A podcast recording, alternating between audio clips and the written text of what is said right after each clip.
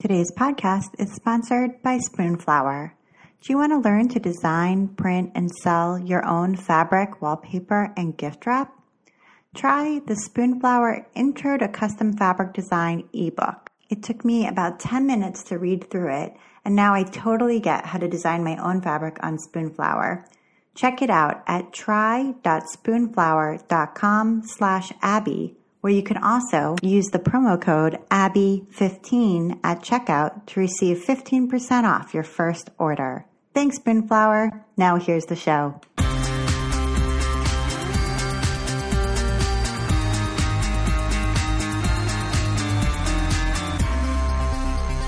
Welcome to episode 73 of the While She Naps podcast. I'm Abby Glassenberg. Today, we're talking about creativity and drawing and making art with my guest, Alisa Burke.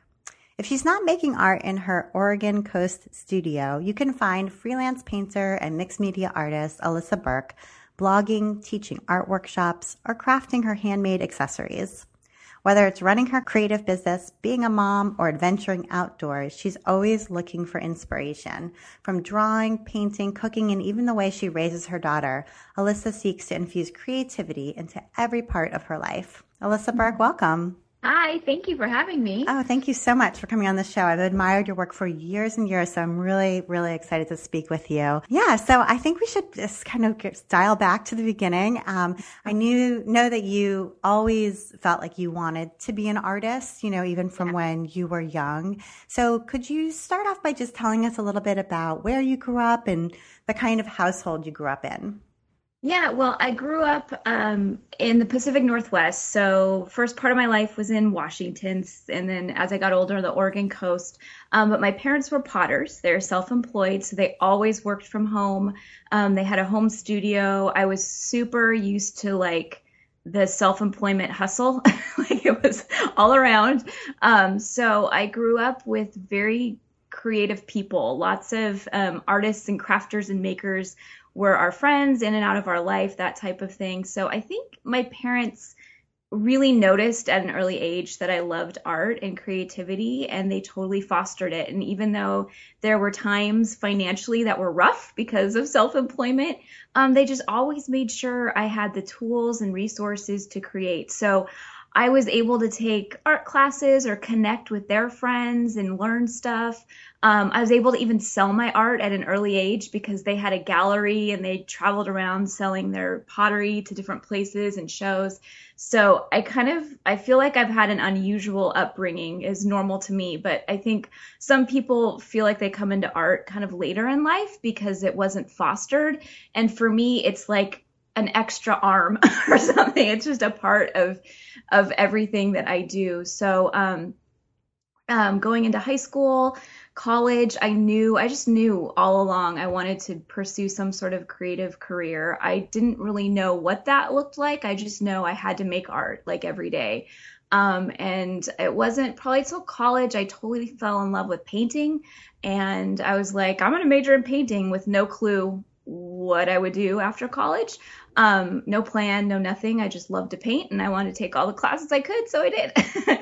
and um, graduated and just kind of got a reality check of the fact that if I wanted a job in painting, I'd have to go to grad school or probably be a teacher. And at that time, um, the internet wasn't as big as it is now. So, you know, traditionally it was like you work at a gallery or you get your master's, that type of thing. So I just went and got a job. I had to survive.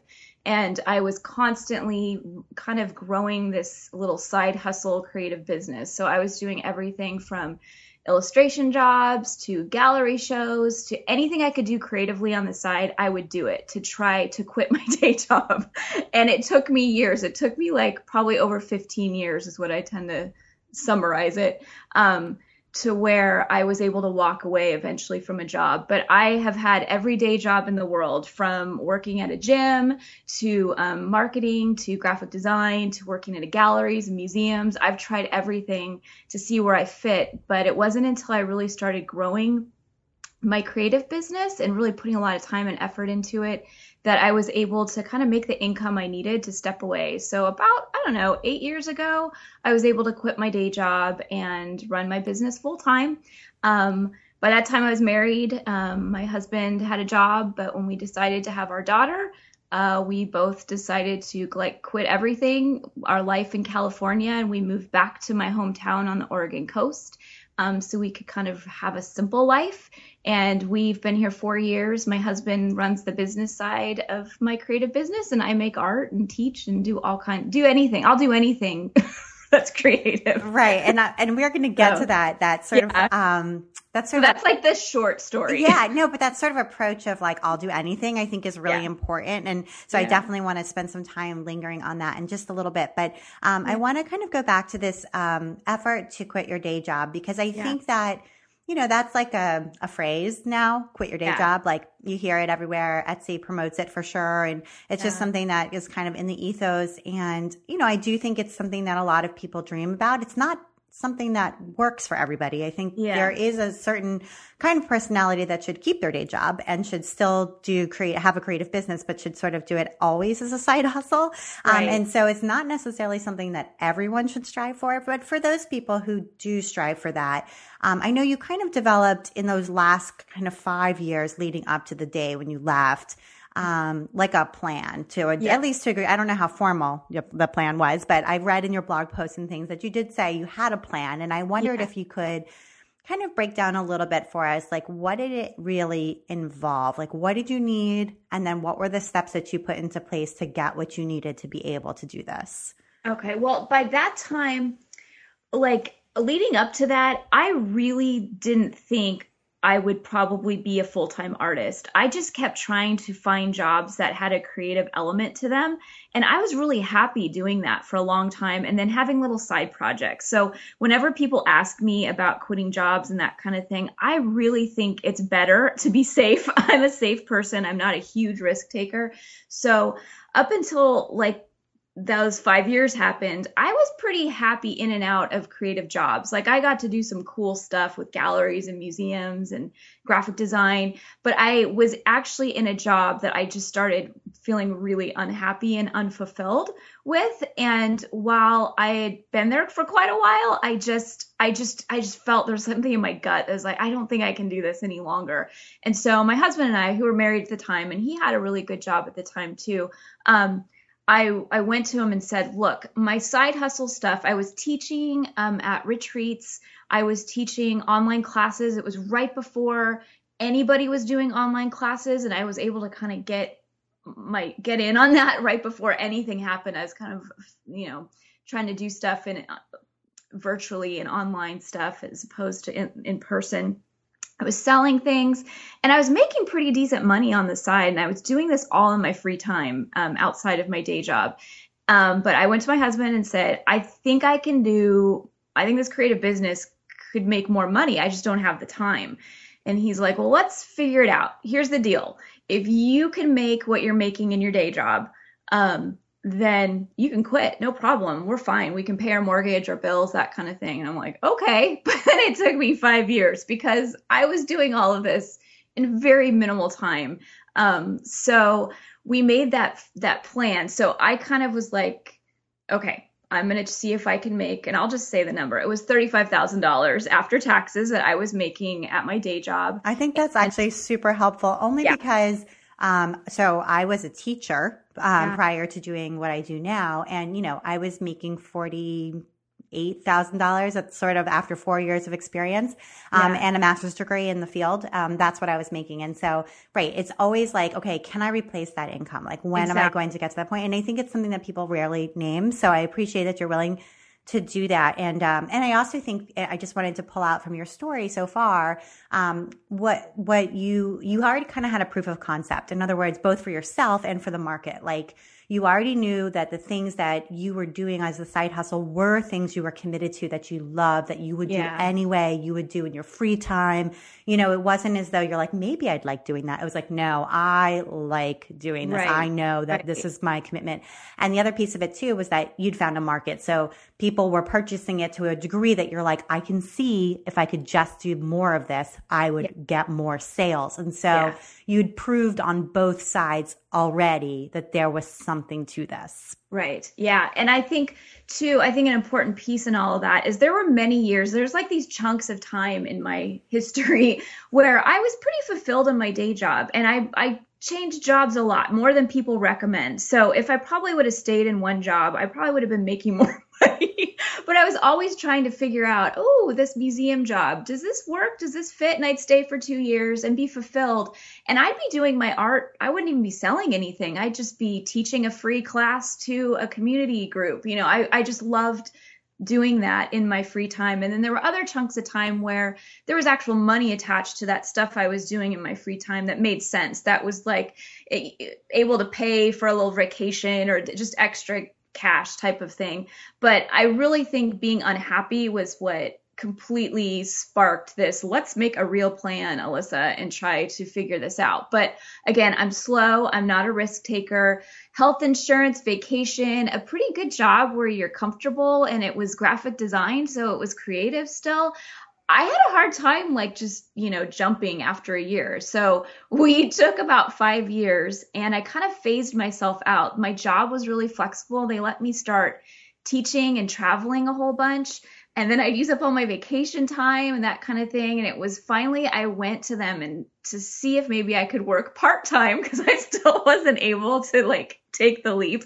And they turned me down. And my husband, who's a total risk taker, is like, who cares? You don't need that part time job. You're, we can do this. Let's just try. And so uh, finally, after those five years, I did it. And while I was making that, I ended up making that probably three years into my plan, I was just really scared, to be perfectly honest. Um, I felt like I had worked really hard to have this official day job with healthcare and all that kind of stuff. Um, so by year five, it was kind of like the writing was on the wall. Like you need to pick one or the other, or you're probably going to miss this moment. And so it was really my husband who was like, "Who cares? Just do it." Let's thank yeah, try. and thank goodness for the people in our life yeah. who love us who say you can do this, you know. And theory was that they'd give me my job back. yeah, and you know what too? Like, okay. like, you can go back and get a job. Like if it yeah, doesn't, you know, sure. if it doesn't work or if like you were miserable, like even if yeah. it did work and you were like, gosh, I can't stand having no structure, you know, you can go back and get a job. It's okay. So yeah. so were you and I hope this is okay if I ask, but were you able to replace that income? Like did it work? Yeah, I was able to replace it way sooner than those five years. So it, probably year three or four, I was making really good money on the side, up to about I'd say twenty five or thirty five thousand dollars with a bunch of stuff though like i would get an opportunity that would pay a large chunk and it all evened out in the end um, but yeah i think because i was making really good money on the side i think even my husband who saw it he's like well why would you be doing all of this work you pick one and let's just move forward, you know. So, um, but then once I did walk away, it was tricky, and we were saving money at the time too with the with this kind of little little plan up up in the future. We just constantly be putting that money away that I was making on the side. Um, and I was always planning for, you know, what opportunity comes next down the road, that type of thing, thinking in terms of I will walk away from this job eventually when I get the courage and I'm not, you know, so tempted by the comfort of it all. Um, so yes, I was able to to make that very easily and now looking back that sum of money now seems so teeny because I've been able to grow things I mean, it just kept growing and growing. So the more time I had to put into it, I was right. My gut was right. I needed more time to grow it. Um, the just the more income I was able to make. Okay, so, that's and that's I think that's great, and having yeah. that full time amount of time and energy, you know, allows for that in a way yeah. that um, doing it on the side really it's you can but it's hard it's really yeah. hard to have that yeah. same commitment um, yeah. so so i want to talk a little bit about andy only because your husband because um, he's now a big part of the business it sounds like and so i know he was an engineer and you guys met on a blind date we did. How did that work? Tell us about the blind date. Well, we had friends set us up. I was on vacation in California and friends set us up and we like hit it off immediately and were friends long distance and started dating long distance for years. And then I finally was like, I think I'll move to California to see if this guy's worth it. And I started over California and we everything worked got married and we've been married now for 11 12 years so it worked. That's it great. worked. that's a great story. And since you're not you know necessarily a huge risk taker and i am not a big risk taker either yeah. i tend to always be very conservative um, but you did it you moved and um, took a risk and it worked out so. I, I know it's for a guy too which is so against what i believe but at the time i was like i somebody's got to move and i'm able to do it so i'll try. Right right. That's cool. And so, um, and so then I know you, you had um, a daughter, Lucy, who yeah. we um, get to see on the blog periodically in different yeah. photo shoots and things. And we've kind yeah. of watched her grow up, which has been just, I love to see people's, you know, children grow up on their blogs. It's just so nice. And, um, yeah, and, and it's, it's, great to have a cute model too for all your blog photos. Um, so when you had her, it sounds like you guys made a pretty big life change. You yes. you wanted a light, really a lifestyle that was going to be different from the one yeah. that you had. And um yeah. and I just wanted to hear a little bit about sort of what you wanted and how you got it what you wanted. Yeah. Oh man. Well, I think to preface that, I my husband and I did not want kids until like year I was 35 and all of a sudden I just said to him, "Would you consider having kids?" And he said, "Yeah, I would." And I was like, "Me too. Let's try." And by 36 I'd had her. So I I so I think we both knew if we were going to make that kind of a decision um, and it, it was so like it just hit us both at the same time. And we had been going through some difficult stuff with family and we just really were like ready to try some new things in our life and just a new chapter. We both knew and agreed that if we started a family we would need to change our life. Neither of us wanted to be like working 10 hours a day and having our child in daycare, which is there's nothing wrong with that, but we just knew for us, it just didn't sound appealing. If we were gonna have kids, we were like, we want, we're all in, like 24 seven, all in, and which is weird because my husband Andy and I are really different, and we don't agree on a lot of stuff, but we were on the same page. So the minute we found out I was pregnant, we both knew like I don't think we're staying in California. It's just it's too fast for what we want. Um, we want a simpler life. He was very unhappy with his job. He worked like 15 hour days. I mean, it was insanity. And I was working um, on my business, which was great. So we kind of made this year plan from the moment I saw that positive pregnancy test um, to um, after she was born. Um, we were like, we are putting all of our money away and we're going to move back to my hometown on the Oregon coast um, and we're going to simplify. And we were making really good money together, so we were able to save for that year. Um, we own a condo down there. We knew we were going to rent it. We just we just were all in. We we just didn't even care. we were stupid. now that I look back, I'm like, we were so stupid. That was so naive. Um, but I think that is what got us through because I think when we finally were able to do it, we look back and we're like, whoa, we were kind of rocked for a while because it was a huge transition. But my daughter Lucy was born. Six months later, we packed up and moved to the Oregon coast. Um, we purchased my grandmother's house in the neighborhood I grew up in, um, and we live right near family.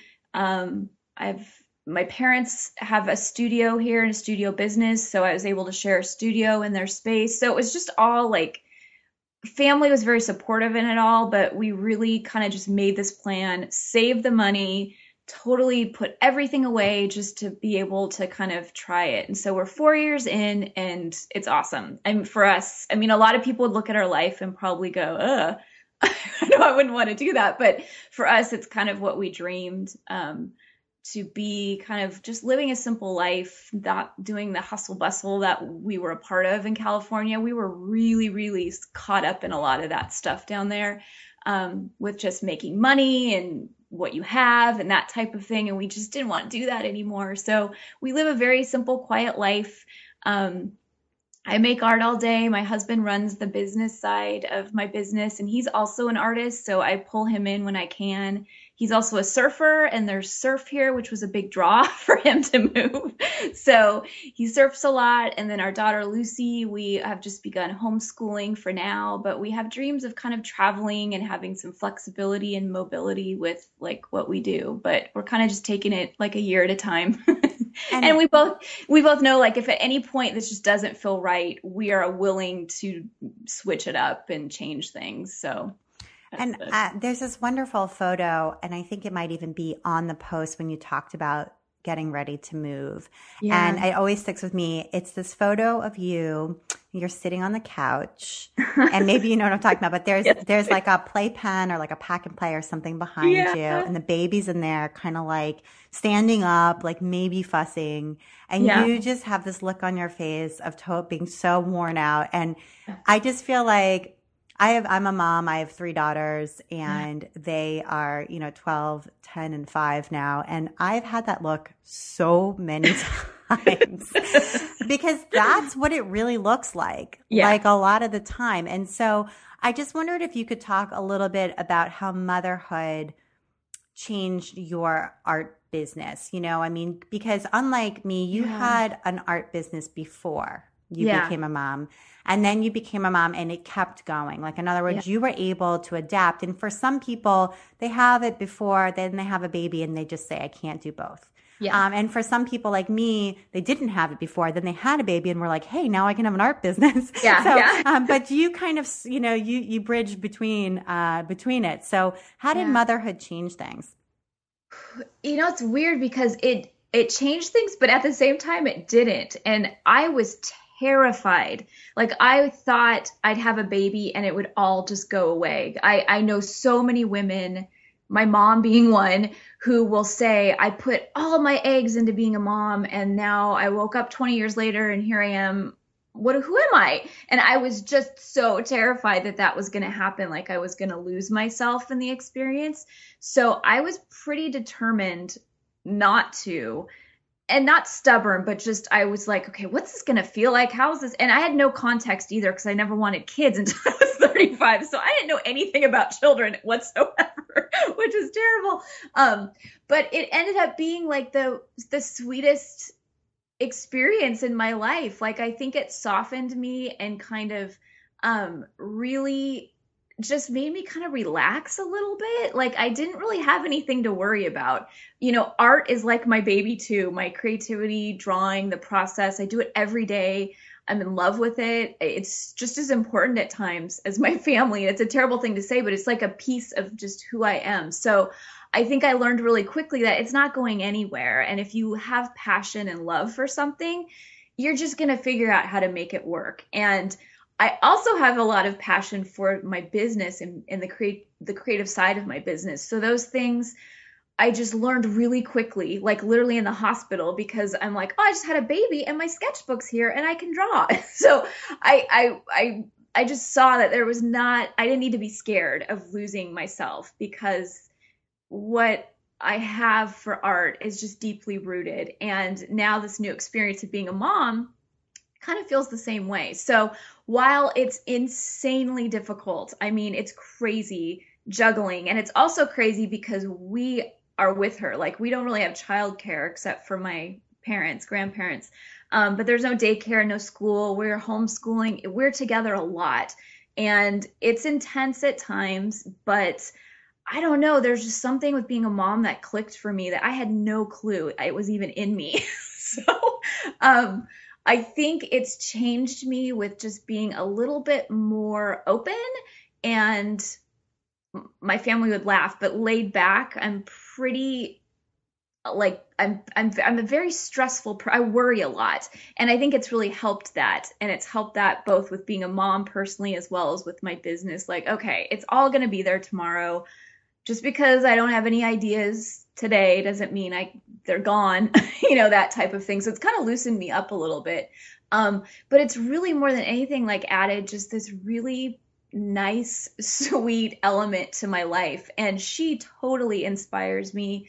Our family and our family dynamic is like this brand new resource of inspiration. And it has been from when she was like a baby to every like milestone I'm inspired. And it kind of reflects and kind of plays off of my work and what I'm doing. So um, I'm sure there's way more adventures and experiences to go because we're only four years in. But um, for me, I, not a lot changed. I just knew I had to work harder. And because I loved this so much, I was willing to work as hard as I needed to in whatever time of day. And because we had that goal of moving, I had a year of like, I got to hustle because we want to be flexible and self employed, and we've got a baby and we got to make it work. So I just have a lot of motivation in that area. And, you know, my family motivates me. I would do anything for them. And I love being able to provide for them. So that really keeps everything in check, even on the bad days when she's driving me nuts. so.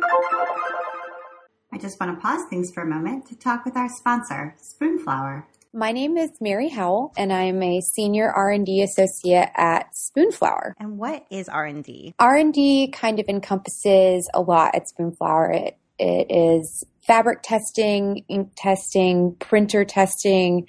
It kind of spans a very large gamut of things that we get to play with. My first like major project at Spoonflower in the research department was bringing on this whole new platform. So this printer is um, a Kornit Allegro. They're giant machines and it's bigger than any machine we had ever had in our building. It also has a really cool system that it'll print and then it goes straight into a, like a heat curing dryer. That machine was in beta and we got to beta test that for them for a long time. We now have three of those machines in house and it took a really long time to R&D with the Kornit techs and there were a lot of techs that stayed with us for a very long time and they were super helpful and we got to add a lot of input on what we liked and what we didn't like about the machine and really update and their their version now that is uh, ready for sale has a lot of input from Spoonflower. Yeah, so you guys are actually shaping the technology, like the printing technology for digital fabric printing. Absolutely. It's a lot of fun getting to see how the the industry is changing based on a lot of stuff Spoonflower is actually doing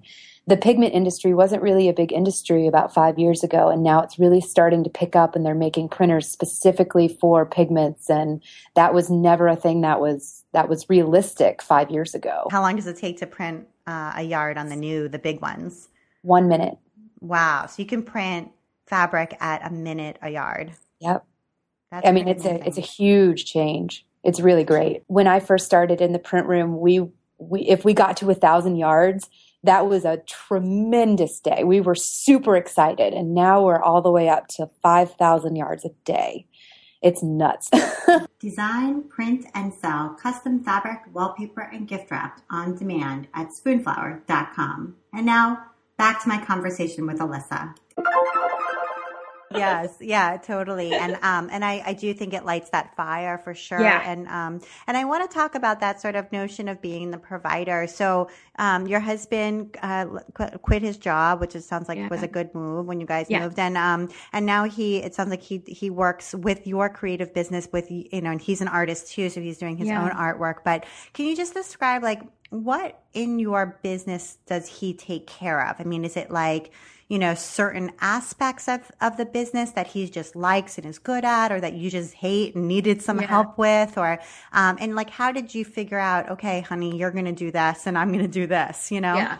Well, we're still figuring that out. And it, this has probably been the most challenging aspect of everything that we've done and are doing is just figuring out how to make like a marriage work alongside of a business partnership alongside of being together a lot um, we're really independent people and we love our space and our free time. And this four years of being together like this has literally been like we're on a marriage retreat or something.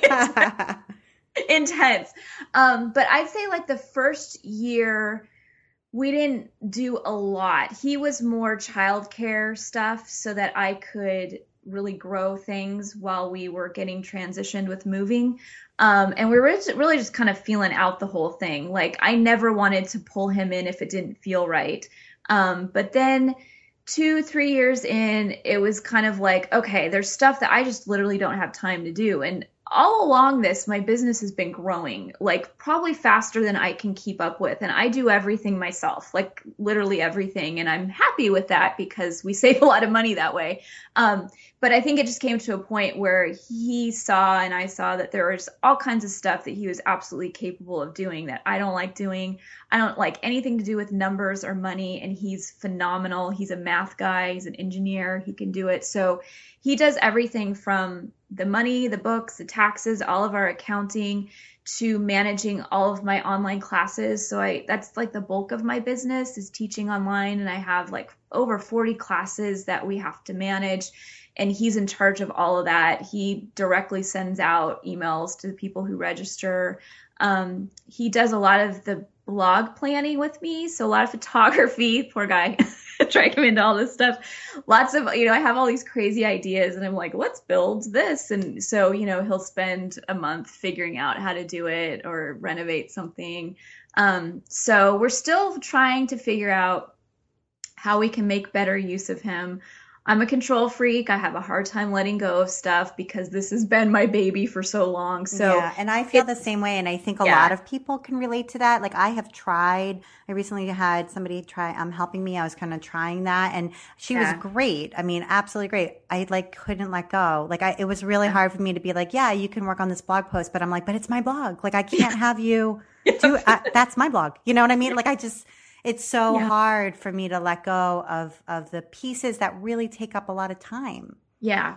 And I've heard a lot of people say that you should and because I, you can't I, scale, right? Yeah, because you're the bottleneck. I hear this I, all the time. To have those voices in the back of my head like, well, I'm supposed to let go of this stuff, but I think what I've found that works for me is my mom also works for me too. Like she's a straight up employee. My husband's not. He doesn't make any money. He's just like one of he's just another part of me. We're together. But she does all my shipping for me and she also she and I collaborate on pot, pottery projects but um, I found that if I just am able to hand off the stuff that like I literally won't do, like there's certain things I can't stand doing. I can't stand shipping at all. I'm not good at it. I'm a flake about it.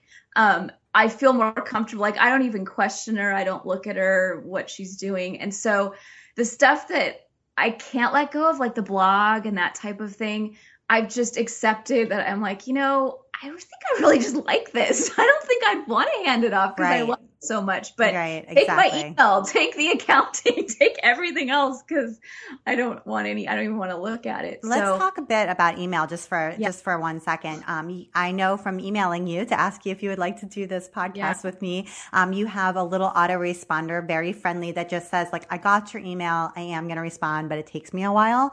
Um, yeah. I'm summarizing what it says, but it's something like that. Um, so so do you? How do you man? I'm sure you just get a lot of emails, and a lot of them are probably you know uh, online class yes. customers who are confused or forgot their password, blah blah blah. So, and then there's lots of other things that come in through email, some of which you know, emails intermix. So some of those things yeah. are like massive opportunities, and then others of them are like, yeah, you, not so great. So, so how do you manage your email? My email is my downfall of everything. No, no, it's not. But um, I don't manage it very well, if you want me to be really honest. That's, I would say, the one aspect of everything that I just am not good at. And we are constantly trying to fix it. My husband's now taking on a lot of that. Um, but I get so many emails, and this is where I think things grew faster than I was able to deal with while having like a newborn, you know, and figuring out how to be a mom. Um, I just, I mean, I literally get like a hundred emails a day. And if I let that go for a couple days, that's 300 or two. Yeah. It's so, off. Like if I go away. Yeah. Right. Like if I, I yeah. go just even for like an overnight and then I come back and I'm like 282. Like, I know I it. What? It, I, yeah. It's, and I, I have, I mean, having grown up not in the age of technology it you know i love it because you're able to connect with people quickly but i feel like expectations are quicker now where people want to hear back immediately. So we are working on my husband now kind of filters through we have lots of filters on our email too so he will filter through all the online class stuff and i'd say probably 80% of my mm-hmm. email is troubleshooting stuff. So he'll go through and try to clean it up, that kind of thing. Um, but yeah, it literally can take me a week to even get through my inbox to see what's important. And I'm still trying to figure out the best way to work on that for me. You know, like I don't want to do what other people do if it's just not going to work for me. So, um, but he's my husband Andy's real good. He's super organized and really detail oriented, and I'm not. So he's kind of gone through and he'll go, "Did you know you got an email from blah blah blah?" Go, "Oh no, I didn't." So I'll get on there and look. Right. Be making art like I don't want to be on the computer all day, but I have to some mm-hmm. days. So. Right, that's right, and it, it is hard to find that balance between yeah. shutting it down and just spending time creating. Yes. Yeah. Um, versus being like, I'm on top of it and I yeah. got it all done, but now the day's over. And so, yeah, yeah that's I hard. think there's a little bit of pressure. Like I always, it's really hard not to feel like, oh, I'm failing in that area. Everything needs to be perfect in order to feel like I'm at a good place. And I think I just, there's certain things I just have to forgive and just go, okay, it's a work in progress. There's, other aspects of my business that are working phenomenally. Let's just accept that it's not perfect today and we will get to that point. I don't, my business doesn't have to look like whoever else out there who's got, you know, somebody just for email but we're going to figure it out eventually it'll it'll figure itself out so mm-hmm. yeah and i think part of it too is really just keeping tabs on how you're feeling, you know? Yes. And I think that's the same thing with motherhood too. Like just keeping tabs, like, how do I feel? Like, you know, how's our bedtime routine going? Do I feel like it's going or do I feel like annoyed every single night because yeah. she keeps getting out of her bed and asking for more water or whatever? And it's yeah. like, well, maybe we need to come up with a plan or, Hey, it's working and it might not be everybody else's way of doing it, but this works for me and I like it. So I'm happy. And, yeah. you know, I'm not going to take everybody else's advice because it works for me and we're happy with it, you know? So it's a lot of it's really thinking to yourself, like, am I feeling good about it? And yeah. then we're going from there, you know, using that yeah. as your guide. Yeah. Um, and I want to touch, go back to something that you had talked about way back in the beginning of our talk, which was about, um, doing so many different things with art. Yeah. So, um, you, you were like, I will do anything. And you have done a lot of things. You've yeah. exhibited in galleries, but you've sold your work on Etsy too. You've written two books. You've done some licensing. You, mm-hmm. um, I know from just emailing you the other day, you're like, I'm in the middle of a huge illustration job. So you're doing yeah. that. Uh, you teach. And so I just wanted to hear a little bit about sort of what all those different kinds of experiences, some of which I'm guessing you kind of have shed now and yeah. having gone through it, being like, mm, nah, doing that kind of thing is not so much what I like, or, yeah. you know, but what they've taught you from like having all these varied experiences with ways to use art. Yeah. Oh gosh. Well, I think for a lot of years, I felt like my ticket to quitting my day job or to making the income that I needed or of completing a goal, that type of thing, was kind of finding my big break. And I, I had this false idea that I needed to kind of get in the right scenario or the right opportunity. And I think a lot of creative careers feel that way, like music, um, art, obviously, writing, those types of things. Like you're looking for that that project that might kind of elevate things or take it to another level. And I think for many years I was constantly searching for that, as well as like the things that fit me creatively. And I learned pretty quick that I'd say like less than 1% of creatives are probably getting like a big break. I think people get them and I think they get connected with the right situation that launches them financially and all that good stuff. But I really learned through like a ridiculous amount of dead ends and failure that think that's not the way things go for most of us. I don't know. I could be wrong, but I've been doing this a long time. So, um, I did a lot of experimenting thinking, okay, maybe this is going to fit and this will, you know, I, and I don't want to like not talk about money. Like a big piece of everything for me is money. Like, how do we pay the bills? Um, how was I going to make that money to pay for health insurance or, eh, you know, so I don't want to just go like, I love to do all this stuff. You know, I'm looking for how I can make money and have a creative career that feels right and it's the good fit, that type of thing. So, I think after lots of failure or just hitting a dead end where you get an opportunity and really nothing happens from it, but it's a great experience, I started learning, it took me a while, um, that it's kind of not about getting a break or getting your ticket to the next level. It's kind of more like what am I what makes me happiest? And honestly, I love painting, I love drawing, I love teaching, but I came to a point where I just was honest with myself. I'm like, basically, I'll do anything creative if I can get paid for it. I mean, I love art, I love making things, and I love sharing things with other people. I really don't have a lot of boundaries when it comes to my creativity. Um, you want me to write a magazine article? Okay, here you go. You know, like and so once I kind of accepted that this isn't going to look like a big break for Alisa, it's going to just be a lot of probably little steps or just forward momentum, constant, these little things going on, projects at the same time. I really became a lot more content and accepting of like that's who I am, this is where I'm at. And even if it looks like somebody got a big break or something, it's probably not that simple. And I think shifting my mindset really helped me accept that. And so within that acceptance, I was able to really go, I love doing all this stuff. I really do. I don't just like one lane and I've never been like that creatively. I love I love my glue gun like just as much as I love my paintbrushes and paint. So I think um, doing all those things has not only inspired me and kept me productive, and it's really educated me and helped me grow and really define myself better and also define my business along the way. So done a lot of stuff but at the end of the day i i would literally do anything if it can fit into my schedule if it's creative i'll try it mm-hmm, yeah. that's how i love being creative and so. i think that that shows too in your work you know like you will paint on any surface which i always totally find so fascinating because i'm like okay I'll like wake up in the morning and it'll be like right before Halloween. And I'm like looking at blogs while I have coffee in the morning.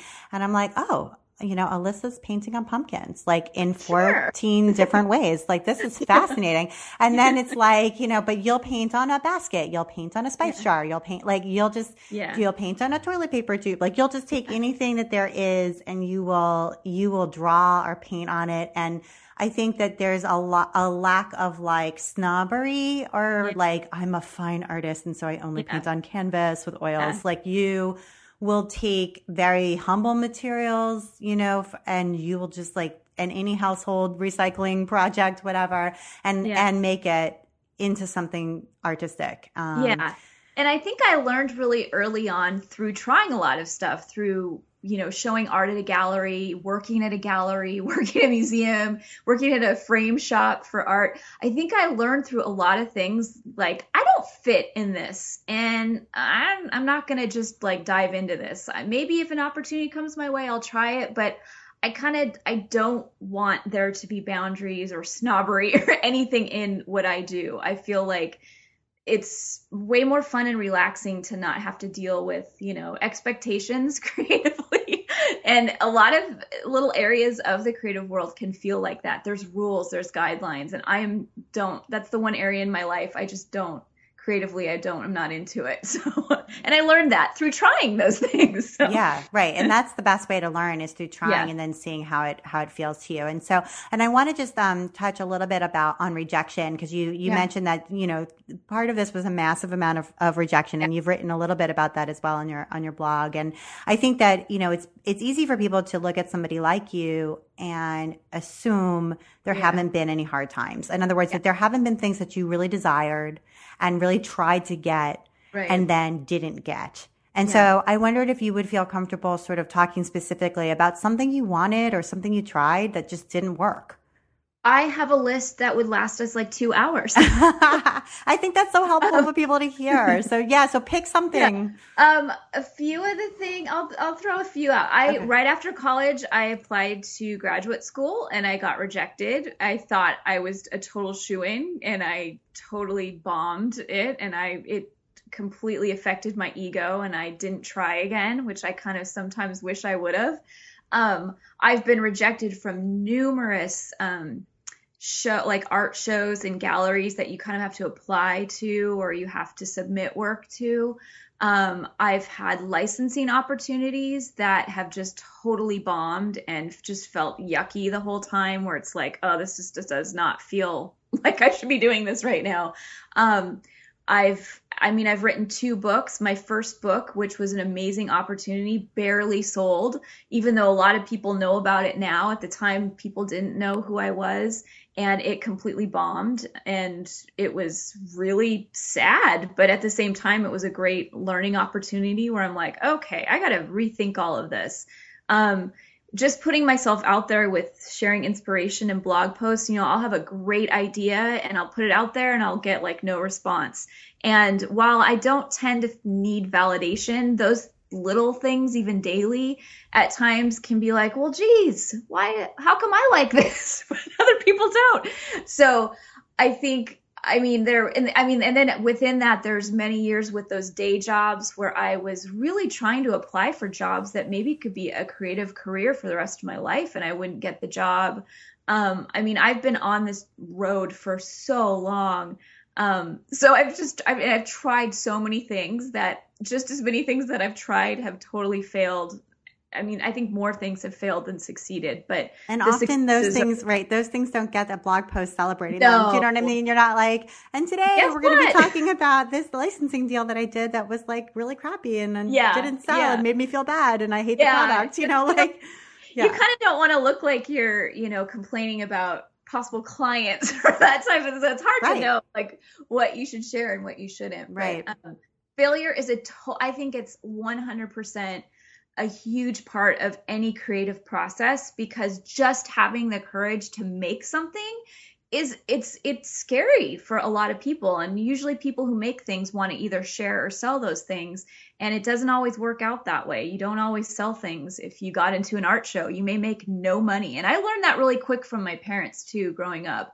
I saw that a lot where they'd work so hard for months and then nothing would sell when they took it to a show type of thing. So it's just kind of a part of the creative life and you have to kind of just keep moving. And again if you've got passion i think passion like cures everything. If you love it it's just not going to matter if you fail. You're going to go well i really still like doing this so i'm just going to keep doing it. Right. So. yeah and you know i've had book proposals rejected. I've written two books yeah. but i've had proposals in there re- between them rejected yeah. and um yeah and, you know, the way that I looked at it was like, well, that company didn't believe in me, but I yeah. believe in me. Yeah. Like, do you know what I mean? You have to sort of say to yourself, but they were wrong. Like yeah. this might, or, or maybe like it might not be something that can sell in their market, but this is a, this is something that can sell in a different market yeah. because this is a good idea, you know? And I think too, those moments, like I, my, my whole philosophy with that stuff is, if it doesn't sell or if a company doesn't receive it the way like I want it to be received or seen, I just kind of don't want to work with them. And at the end of the day, I would rather put the energy into maybe trying to figure out how I can do that on my own without even having to answer to anybody um, because I seem to just be happiest that way when it comes to creativity. So, like, if people are rejecting you, you probably aren't the right fit to be working with them, you know. It, and there's somebody who will be, or you can make that opportunity for yourself. You know, that's yeah. And there, and and now we really we are able to do that much more yes. easily because oh, we can sure. connect with our consumers directly and our fans directly, which is yeah. so wonderful. So, and speaking of that, I took one of your online classes. It was an art journaling class with my 12 year old over winter Yay. vacation. Um, yeah. And it was just great, a great thing to do over winter break. Um, she got super into incorporating text and layers into her art, which was something oh, that she didn't know about. Cool. And she learned about masking and she thought that was so cool. Like, I mean, there was just, it was really good for us yeah. to do, um, together. And one of the things that I admired about the class is that is how simply it was created. This yeah. this is kind of a funny thing to, to admire about a class, but I kind of look at it from the back end like business side of it. So you don't use any like fancy class platforms. And maybe this no. is because you were an early adopter and those things literally didn't exist. And now we're at this like e-course peak where there's like a bazillion e-courses on everything. Yeah. But, um, but you basically have like a, a pretty simple password protected page that's on your mm-hmm. site the videos are there. They're password protected as well. There's text in between and some sample, you know, images in between. And so, you know, my guess is that this, the, the simplicity of it allows you to kind of be lean and nimble and create more of them more quickly without getting bogged down in all the tech stuff. Yeah. Um, which like I'm working on an e-course now and it's so, I feel like there's so much, so many tech options that yeah. I'm trying to just be like, no, I'm just going to do it my simple way because yeah. that's the easy way and it still works. So can you kind of give us a 101 in how you create an uh-huh. e-course in the straightforward way? Yeah, well, part of my my brand and my mission too is more about simplicity. Like I started teaching e-courses because when I taught at retreats, I was a I was like, whoa, this is a lot of money people are paying to come take classes. And what about people who don't have money? And having grown up rather poor because I had creative parents, um, I was like, well, where's the options for people that want to learn that are like cheap or affordable? So my courses kind of came out of that mission of trying to kind of create an experience with me um, that doesn't cost a lot of money um, but at the same time, you don't need to go buy a ton of new supplies. Like I know a lot of e-courses now, people are partnering with brands and all that kind of stuff. I don't do any of that because I feel like you can get in your junk drawer and probably find enough supplies to make art. And my whole brand and business and who I am as an artist is built on you kind of don't need a lot of stuff to be a good artist. You just need a lot of practice and experimentation. So all of my classes I try to keep really simple um, especially when it comes to techniques. I just am not like I would be kind of a liar if I did all this complex stuff because I'm literally teaching and sharing the way that I work. Um, so a lot of it is just simple. It's simple concepts, it's simple supplies. And then my class format, I just like to keep simple. I like it to be as visual as possible. Um, I am not into writing these days. It's weird. Ever since I had my daughter, I can't write as well as I used to. It's like my brain is like mush or something. Um, so I try to keep it as visual as possible because it's art type of, you know, scenario. Um, so I just really think there's a lot that can be taken from simplicity as well. And I do know too, I have a lot of different ages as well as experience taking my classes. So every time I go to make a class, unless I call it like an advanced class or something, I know I could have a five year old and a 75 year old in this e course. So I have to sort of plan and figure it out and structure it so that it kind of hits a bunch of different age groups and levels of creating. And I've just found when I fall back on simplicity, um, it's easier. Now, a lot of my drawing classes can get a little bit more complex, but art journaling and the mixed media and painting, that type of thing, I want it to be um, pretty like like anybody can digest it. And I have a lot of newbies that that come to me who have never created before and I sort of have to like give them something as well that is like it's not going to scare them away from the creative process. So simplicity for me is like everything I do. I I just need a paintbrush and black paint and I'm like happy. So my classes kind of reflect that as well. So Yeah. No, and I think it's it's nice and I think that the the price point too. I mean, I sell sewing patterns and yeah. Sewing patterns typically are about nine dollars somewhere in there, and um, to buy one of your classes, it's not all that much more. You know, it's yeah. 20, 30, You know, it's really not a huge investment, and you're getting this really nicely created cohesive set of videos and instructions that you can access anytime. Yeah. Um, and with not a huge financial investment. You don't have to have, you know, we, we bought like one new sketchbook because our sketchbook had no more pages. Like that's all yeah. we bought. Yeah. Um, and we were able to just like whip out our rubber stamps and, you yeah. know, and some uh, acrylic paint and just go for it. So, um, yeah, and a Sharpie, you know, we had our black, we need our black because you, you, use a lot of black. You love black. I do. Yeah. yeah. and so it was, yeah, it was lovely. And, um, and I just wanted to, um, talk just for a minute because I asked on Facebook the other day if anyone had questions for you. And oh, yeah. one of the questions was about, um, decorating your house. And, yeah. you know, you, you have these stunning photos of the mural that you painted in your bedroom of these gigantic flowers and you've tripped tripped out this uh, van that you guys uh-huh. stay in. And yes. um, so I, I guess talk a little bit about sort of your philosophy of home, sort of drawing and painting on the walls of your home and of your vehicle and that kind of stuff. Yeah. Well, luckily, I have a really supportive husband who is on the same page as me with that kind of stuff. Because I know a lot of people don't like to do that to their stuff. But at the end of the day, for me, it's like it's just a wall, it's just a floor. You know, especially with paint, you can always paint over something. Um, so I feel like I want my home and my surroundings to reflect a little bit of creativity. Like my my house doesn't necessarily look like my studio, which is insanity. It's just like visually like tons of stuff.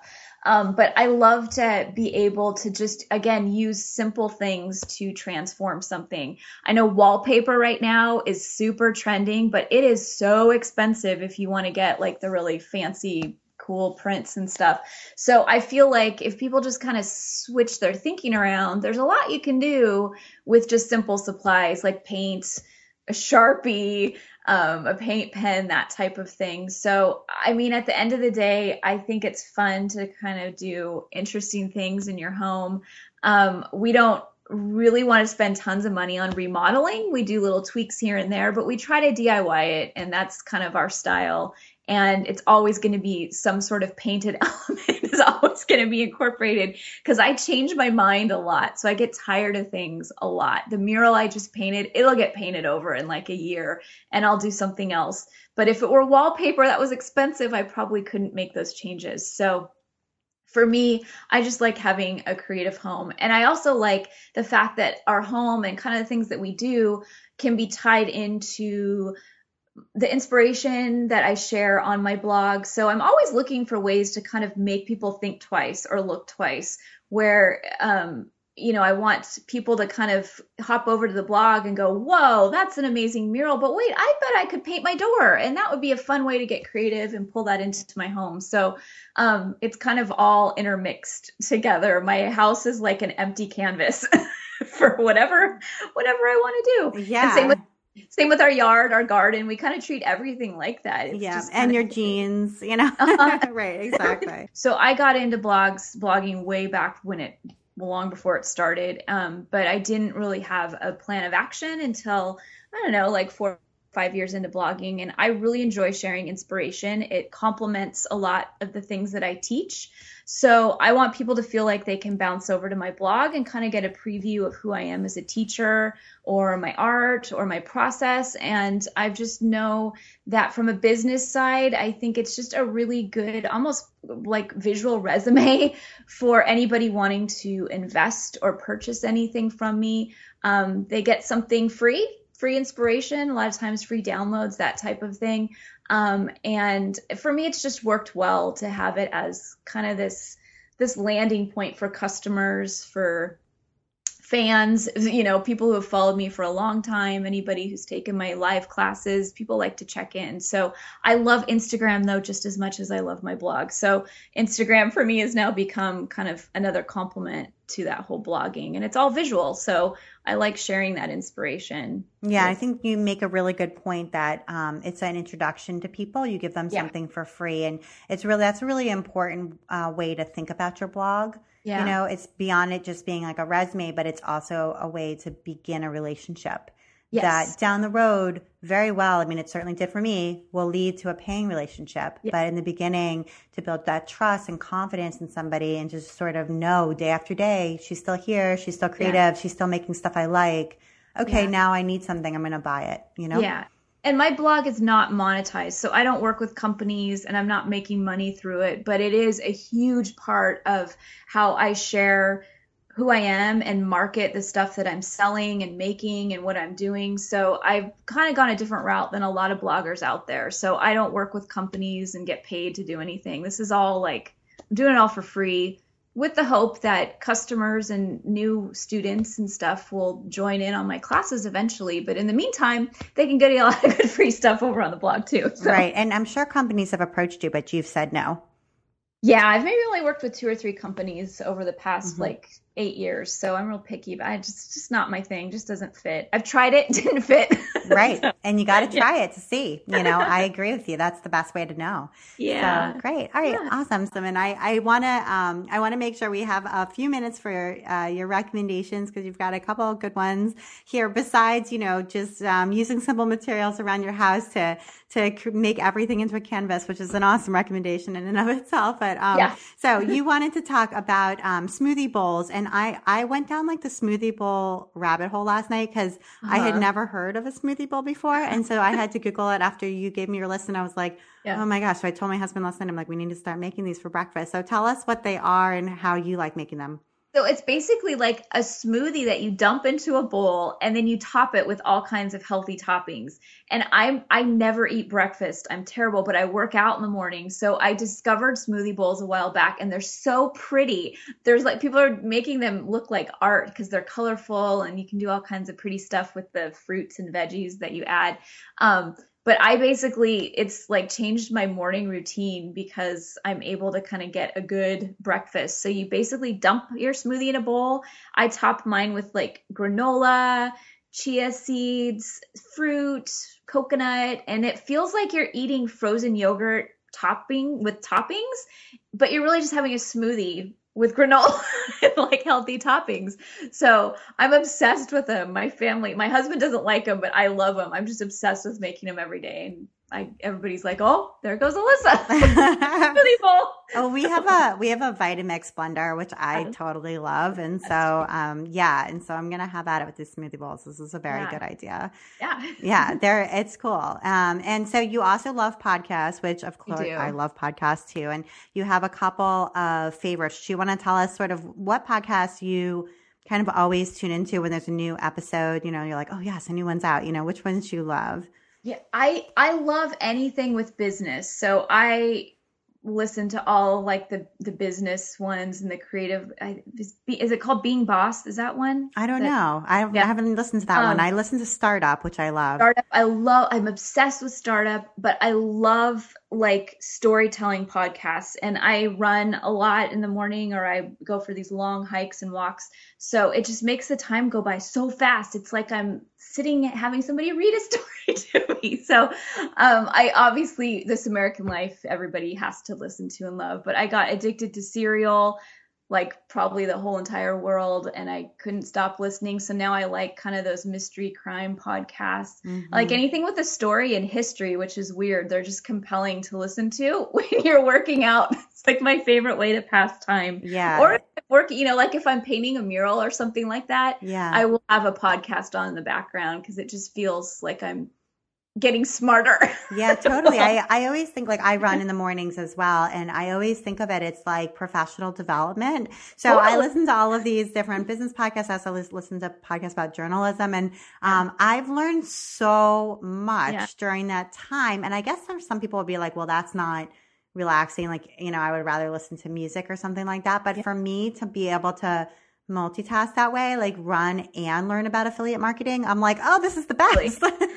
That's exactly how I feel. They are the best. Yeah, so I love for it. Me, sometimes it's better than television because I I've always been a reader, so I love kind of just imagining, you know, what is being read to me or talked about to me. So it's it's a good way to kind of escape too in a moment. Yes, so. it is good, and I'm not a natural athlete, I would say, at all. And so yeah. I, um, it helps me to just sort of continue to run. You know what I mean? Because yes. I'm like, oh, there's a new episode of long form. I just, I'll just run and listen yeah. to, you know, like it goes by so fast. Yeah. yeah. It helps me um, look forward to running when, which yeah. is crazy, but I do look forward to it. So yeah. yeah. Um, okay. You have one more recommendation. I'm sure people ask you all the time about, oh, what brushes should I yes. get and what watercolors yes. should I get and that kind of thing. And I, and I think to a certain degree, there's like a mistake there in thinking like if I only had the right materials, I would actually make art.